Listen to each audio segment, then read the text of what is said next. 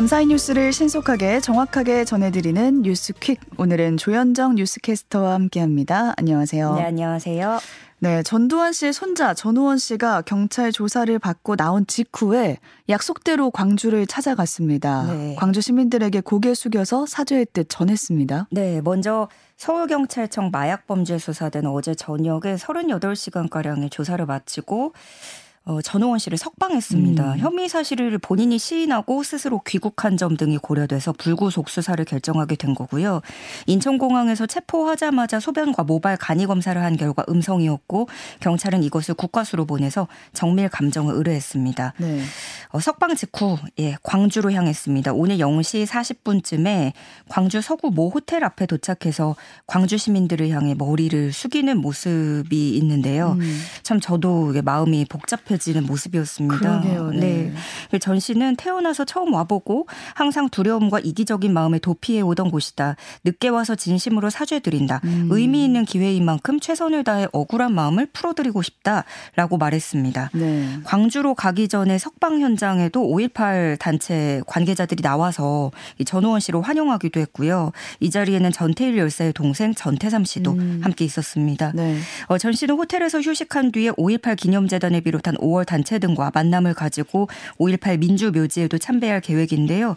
전 씨의 말에 따르면 공식적인 만남은 내일쯤이 될 것으로 일단은 보이고 음. 그 전에 5.18에 대해서 본인이 좀 공부를 하려고 생각 중이라고 하고 있습니다. 5.18 단체는 전 씨의 행보 자체가 의미가 있다면서 음. 진정성 있는 사과를 한다면 환영하겠다는 뜻을 밝혔습니다. 네, 전씨 일가 중엔 처음으로 이제 사과 입장을 밝혔습니다.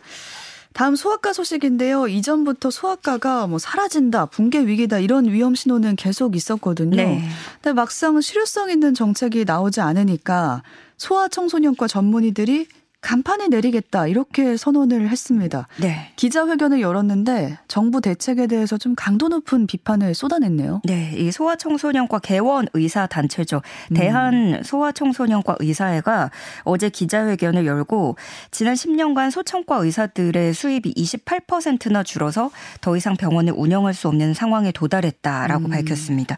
특히 이면택 소청과 의사회 회장은 아픈 아이들을 고쳐주는 일을 천직으로 여기고 살아왔지만 오늘자로 대한민국에서 소청과라는 전문가는 간판에 내릴 수밖에 없다. 음. 더 이상 아이들 건강을 돌봐주는 일을 하지 못하게 돼 미안하다는 작별 인사를 드린다면서 그 눈시울을 붉히기도 했습니다. 네. 지금 그 소청과 붕괴 현상이 좀 문제가 되면서 얘기가 계속 나오는 게 이제 많이들 알려진 게 의료 수가 체계상 비급여 항목이 거의 없다는 점이잖아요. 음. 또 환자가 어린이들이라서 이게 사실상 진찰 외에 추가적으로 할 수 있는 시술이 거의 없습니다. 그렇죠. 그러니까 네. 뭐 주사라든가 이 정도고 성장발달센터 이런 걸 따로 차리지 않는 한 음. 별다른 시술이 없는 거예요. 거의 진찰료로만 수익을 내고 있는 거고 그런데 1인당 평균 진료비가 30년간 거의 제자리 걸음을 하고 있습니다. 특히 유일한 비급여 시술이었던 예방접종이 국가사업으로 저가에 편입되면서 음. 더는 버틸 수 없는 형편이라는 게 이들의 주장입니다. 네. 어, 이들은 정부의 소아청소년과 의료지원 대책에 대해서 강하게 비판을 했는데요. 네. 그러니까 얼마 전에 보건복지부가 어린이 공공진료센터와 24시간 소아 전문 응급 의료센터를 늘리겠다라고 발표를 했는데 소청과 의사의 입장은 의사가 부족한데 음. 인력 공백이 문제 핵심인데 센터만 늘리고 엉뚱한 대책만 내놓고 있다라는 지적입니다. 그러니까 사람은 없는데 네. 센터만 네. 자리만 있어서 뭐하냐라는 거죠. 그렇죠.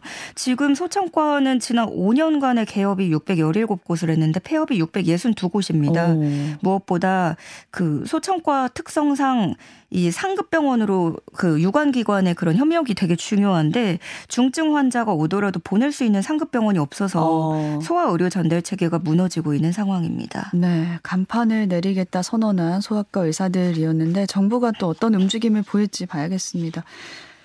검찰이 TV조선 재승인 심사 과정에서 부당하게 개입한 의혹을 받고 있죠. 한상혁 방송통신위원장에 대해서 구속영장을 청구했는데요. 네. 법원이 기각했습니다. 네, 이 구속 전 영장실질 심사는 어제 오후 진행이 됐고 자정이 지난 오늘 새벽에 구속영장이 기각돼 풀려났습니다. 한상혁 방송통신위원장은 윤석열 정부 출범 이후에 줄곧 여권으로부터 전방위 사퇴의 압박을 받아왔는데요. 음. 2020년 종합편성 채널 재승인 심사 당시에 TV조선의 점수를 고의 감점하는 데 개입한 혐의를 받고 있습니다. 네.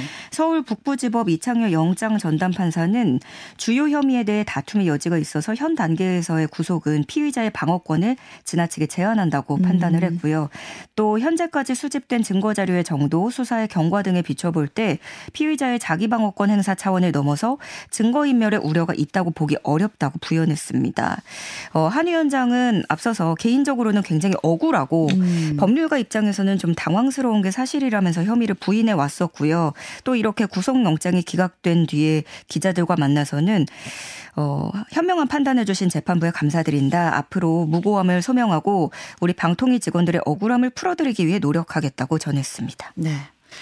정부가 오는 5월 초부터 코로나 위기 단계를 하향으로 조정하고 풍토병으로 대응하는 엔데믹을 추진하겠다 이렇게 발표를 했습니다. 네, 정부는 3단계에 걸쳐서 코로나 일상 회복을 추진합니다. 음. 5월 초부터 또 7월 그리고 내년 상반기에 걸쳐서 방역 수위와 지원을 축소하게 되는 단계를 들어가는 건데요. 네. 그렇게 되면 가장 먼저 5월 초쯤에는 일단 확진자 의무 격리 기간이 음. 지금 일주일이잖아요. 그쵸. 5일로 단축이 될 전망입니다. 5월에는 네. 7월께에는 마스크와 격리 의무를 모두 해제하고 음. 또 선별 진료소 운영을 종료해서 대부분 일반 의료 체계로 전환이 되는 겁니다. 네. 그리고 3단계에는 이제 완전히 독감처럼 관리하는 순서로 가게 되면서 2단계에서는 이 방대본도 해체를 하고요. 음. 질병청이 다른 감염병처럼 관리를 하게 됩니다. 네. 또 지금 비대면 진료를 위기경보 심각 단계라서 한시적으로 허용하고 있는 거거든요. 근데 이렇게 되면 비대면 진료의 법적 근거가 사라지게 되는 거라서 현재 국회에서는 비대면 진료를 제도화하는 내용의 의료법 개정안을 심의하고 있습니다. 음. 어, 방대본의 이번 방침을 발표하면서도 어, 완전한 엔데믹은 올해 안에는 힘들고 빨라도 내년은 가야 될 것이라고 밝혔습니다. 네. 그리고 또 위기 경보를 하향한 이후에도 유행이 크게 확산한다면 언제라도 방역 수위를 다시 높인다는 방침입니다. 네, 5월 초부터 점점 하향 조정하겠다라는 발표였습니다.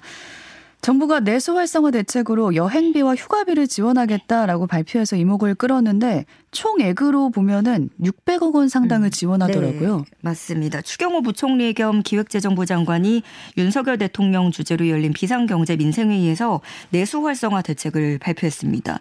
말씀하신 대로 600억 원 상당으로 음. 여행비 휴가비를 지원한다는 건데 어, 총 100만 명에게 지급이 되면서 1인당 숙박비 3만 원, 오. 또 19만 명에게 휴가비 10만 원씩을 지원하는 어, 방식입니다. 이렇게 보니까 얼마 안 되긴 하는데 네. 그래도 여행할 때 보태스라는 의미겠죠? 음, 네, 네, 그렇겠죠. 그 또 일단 그 소상공인과 지역 그 경제를 활성화하기 위해서 여러 가지 또 부대 행사도 진행을 하는데요. 음. 50여 개에 달하는 대형 이벤트와 할인 행사도 진행을 하겠다고 하고 전국 130개 이상 지역 축제도 테마별로 확대하겠다는 방침입니다. 그리고 국민들의 여행 편의를 위해서 문화비와 전통시장 지출에 대해서는 소득, 소득공제율을 음. 10%포인트씩 한시적으로 올릴 계획이고요. 유원시설이나 케이블카 입장권 비용도 기업의 문화 업무 추진비로 인정하기로 했다고 합니다. 네. 다음 소식 보겠습니다. 대구에서는 아기를 낳은 산모가 이제 막 낳은 갓난 아기를 병원에 두고 퇴원하는 일이 있었는데 그 뒤에 다른 여성이 와서 내가 아이 엄마다 이렇게 주장하는 일이 있었어요. 경찰이 이들을 아동 매매 혐의로 입건을 했다고요? 네, 이 경찰이 이들 사이에 금전거래 정황을 오. 포착했습니다. 산모인 A 씨는 또 다른 여성 B 씨의 인적 사항을 이용해서 출산을 했고 병원비도 이 B 씨가 지불을 한 거예요. 오. 그리고 병원에 지불한 금액뿐만이 아니라 이외에도 일정 수준의 금전거래가 둘 사이에 오갔던 것으로 확인이 됐습니다. 음. 일각에서 대리모 의혹이 제기됐는데 네. 경찰이 B 씨 남편의 유전자를 확보해서 아기와 대조를 해봤더니 대리모는 아닌 음, 것으로 확인이 됐고요. 대리모는 아니었고. 네, 다만 금전 거래 정황이 뚜렷하게 있었던 만큼 아동 매매 혐의를 적용해서 입건했습니다. 어, 앞으로 또 들어오는 소식을 봐야 될것 음. 같은데요. 일단 아기는 지난 17일에 퇴원해서 현재 위탁 가정에서 보호하고 있습니다. 네. 방울토마토를 먹고 구토를 했다 이런 사례가 연이어 나타나고 있는데 식품의약품안전처가 긴급 조사에 착수를 했다고 합니다. 이게 무슨 일인가요? 어, 최근 들어서 방울토마토 먹고 구토 증세를 일으킨다라는 음. 사례와 경험담이 잇따르고 있습니다. 네. 어, 가정주부 A 씨는 동네 청과물점에서 방울토마토를 사다 먹었는데 계속 씁쓸한 맛이 난 거예요. 음. 그래도 보통 이제 대수롭지 않게 여기니까 아무렇지 않게 14개 음. 정도를 먹은 거죠. 근데 네. 10분가량 지나고 메스껍기 시작하더니 계속해서 구토를 하게 됐다는 겁니다. 이런 내용을 인터넷 커뮤니티에 올렸는데 근데 비슷한 피해를 봤다는 댓글들이 잇따랐고 그리고 실제로 검색을 해봐도 지난달부터 한 2월, 3월경에 특히 유사 피해를 호소하는 음. 사람들이 눈에 띄게 많았던 겁니다. 네. 그래서 초등학교 급식에서도 또 이렇게 구토하는 비슷한 사례가 있어서 식약처가 조사에 나섰는데요. 식약처는 이렇게 토마토를 먹고 구토 증세가 잇따른 경우는 흔치 음. 않다고 밝혔습니다. 네, 아직 원인은 규명되지 않았는데 조사에 나섰다라고 합니다. 교육부는 학교 급식에서 국내산 돼지 호박의 공급을 중단하기로 했는데요. 이 돼지 호박이 유전자 변형 호박인 것으로 파악이 되면서 문제가 되고 있는 거죠. 네, 이 교육부가 전국 시도교육청에 국내산 돼지 호박, 그러니까 주키니 호박이라고도 부르는데 이걸 급식에서 제공하지 말 것을 요청했습니다. 좀 초록색이 짙은 네. 그런 색인 거죠. 애호박이랑 닮았는데 어. 애호박이랑은 엄연히 종자가 다른 음. 예, 그런 종이고요. 국내에서 승인받지 않은 유전자 변형 제품이 유통된 것으로 파악됐기 때문에 이런 조치를 취했습니다.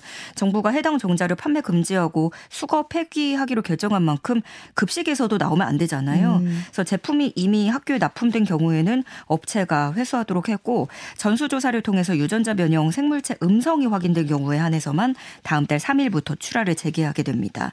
어, 소비자 와 소매상인 경우에는 가까운 대형마트나 도매시장에서 반품 보상을 받을 수 있고요. 음. 어, 기준가는 구매 영수증 단가 혹은 한 개당 천 원이 책정돼서 현금으로 되돌려줍니다. 네.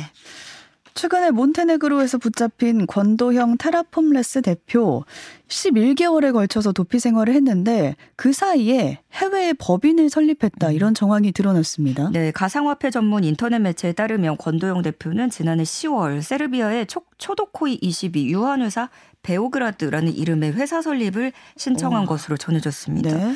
어, 여기서 입수한 세르비아 등기소 발급 문서를 보면 회사 소유주가 권 대표의 영문명으로 명시돼 있고 권 씨와 함께 체포된 한모 씨가 이사로 이름을 올렸습니다. 음. 어, 당시 인터폴로 적색 수배가 내려진 상황이었고 법인 설립을 이 신청을 하면서는 한국 여권을 사용한 네. 것으로 확인이 됐어요. 그런데 세르비아가 이 가상화폐 천국으로 알려져 있거든요. 음. 왜냐하면 가상화폐 거래나 채굴이 합법적으로 보장돼 있기 때문에 그런데 이 현지 법인을 통해서 범죄 수익을 세탁하거나 빼돌리려고 했을 가능성이 있는 지점으로 보일 수 있는 곳이고요. 음. 또 블룸버그 등의 외신에 따르면 이들이 도피 도중에도 세계 곳곳에서 VIP 행세를 하고 다녔다는 후문입니다. 어떻게 이럴 수가 있을까요? 네. 참, 네. 일단 이 행각부터 음. 예, 뻔뻔함의 그런 어, 극치를 느끼고 있는 피해자들이 많은데요. 네. 한편 권도영의 이 송환과 조사에 대해서 각 나라의 입장과 그 입장들이 얽혀 있는 상황이고 권도영 측이 방어권을 최대한 행사하겠다는 뜻을 분명히 했기 때문에 음. 실제 송환으로 이어지기까지는 상당한 시일이 걸릴 것이라는 관측입니다. 네, 이 사안은 계속해서 지켜봐야겠습니다. 도로에서 질주를 하다가 이제 단속 카메라가 앞에 있으면 순간적으로 속도를 우리가 확 줄이기도 네. 하잖아요. 많이들 그러실 텐데 저도 그러거든요, 사실은. 근데 또 카메라만 지나면 다시 속도를 올리고 네. 그러곤 하는데 앞으로는 이 사실을 좀 알고 조심할 게 있다고요. 네. 왜냐하면 어 앞모습을 도망간다 해도 음. 뒷모습을 예 잡힐 수 있어요. 이제 뒷번호판을 찍는 건가요? 네, 맞습니다. 음. 단속 장비를 도입해서 뒷번호판을 찍게 되는 건데요. 이 장비는 추정용 카메라로 차량의 과속 신호 위반을 감지하고 뒷번호판을 촬영해서 살인차뿐만이 아니라 우리 보통 왜 오토바이 음. 앞번호판 없잖아요. 이륜차의 위반 행위까지 단속할 수 있게 됩니다. 아, 예, 지난해 11월부터 서울 중랑구에 시범 운영을 해왔었는데 다음 달 1일부터는 과태료를 부과하게 되고요. 어, 경찰은 올, 올해 안에 서울 시내 사고 다발 지역 다섯 곳에 이 단속 장비를 추가 설치하기로 했습니다. 네, 이제 뒷모습도 주의하시라 이렇게 네. 생각하시면 되겠습니다. 포털 사이트에서 지식인 할아버지로 통하던 조광현 할아버지가 별세했다 이 소식이 알려졌는데요. 네. 누리꾼들 사이에서는 애도가 이어지고 있네요. 네, 네이버 지식인의 지식인 할아버지입니다. 음. 향년 87세로 지난 27일 별세한 게 알려지면서 애도의 글들이 이어지고 있는데요. 어, 모르는 분들도 많으시겠지만, 음. 어, 인터넷에서는 꽤나 유명한 분이었어요. 네. 조광현 할아버지 전 치과 의사로서 지식인에서 활동한 건 지난 2004년부터입니다. 오. 답변이 5만 4천여 건에 달하고 오. 답변 채택률이 70.5%, 등급은 수호신이라고 해요. 이게 그 지식인에서 등급을 매겨주는 음. 건데 이제 저 같은 하위 등급이랑은 완전 천지 차이인 거죠. 네이버로부터 상을 받기도 했고요. 음. 어록이 굉장히 많아서 네. 이 화제를 모아서 뉴스 기사에도 여러 차례 소개가 된 바 있습니다. 몇 개 소개해 주실까요? 산타 할아버지는 몇 살인가요? 라는 질문이었습니다. 네. 뭐라고 대답을 했을까요? 그러게요. 수호 씨는 뭐라고 대답을 했을까요? 아빠 나이와 동갑이다. 어, 어 너무 전 센스가. 무릎을 탁 쳤거든요. 그래서 할아버지 제가 요즘 공부도 재미없고 지루한데 초원 좀 해주세요라는 질문에는 나는 공부가 재미없고 지루한 사람한테는 할 얘기 없습니다. 내 얘기도 지루할 테니까요.라고 해서 예또 네. 화제가 되기도 했었습니다. 근데 건강상의 문제로 2017년에 잠깐 활동을 중단했었다가 이제 많은 사람들이 그리워해서 또 다시 활동을 재개하기 하기도 했었는데요. 음, 네. 눈이 실명 상태에 가까웠지만 돋보기 두 개를 겹쳐가면서 답변을 남기기도 했습니다. 부고 소식의 블로그에 더는 선생님의 답변을 들을 수 없어 안타깝습니다. 음. 편히 쉬세요. 이런 애도 물결이 이어지고 있습니다. 네, 오늘 여기까지 살펴봤습니다. 조현정 캐스터와 함께했습니다. 고맙습니다. 고맙습니다.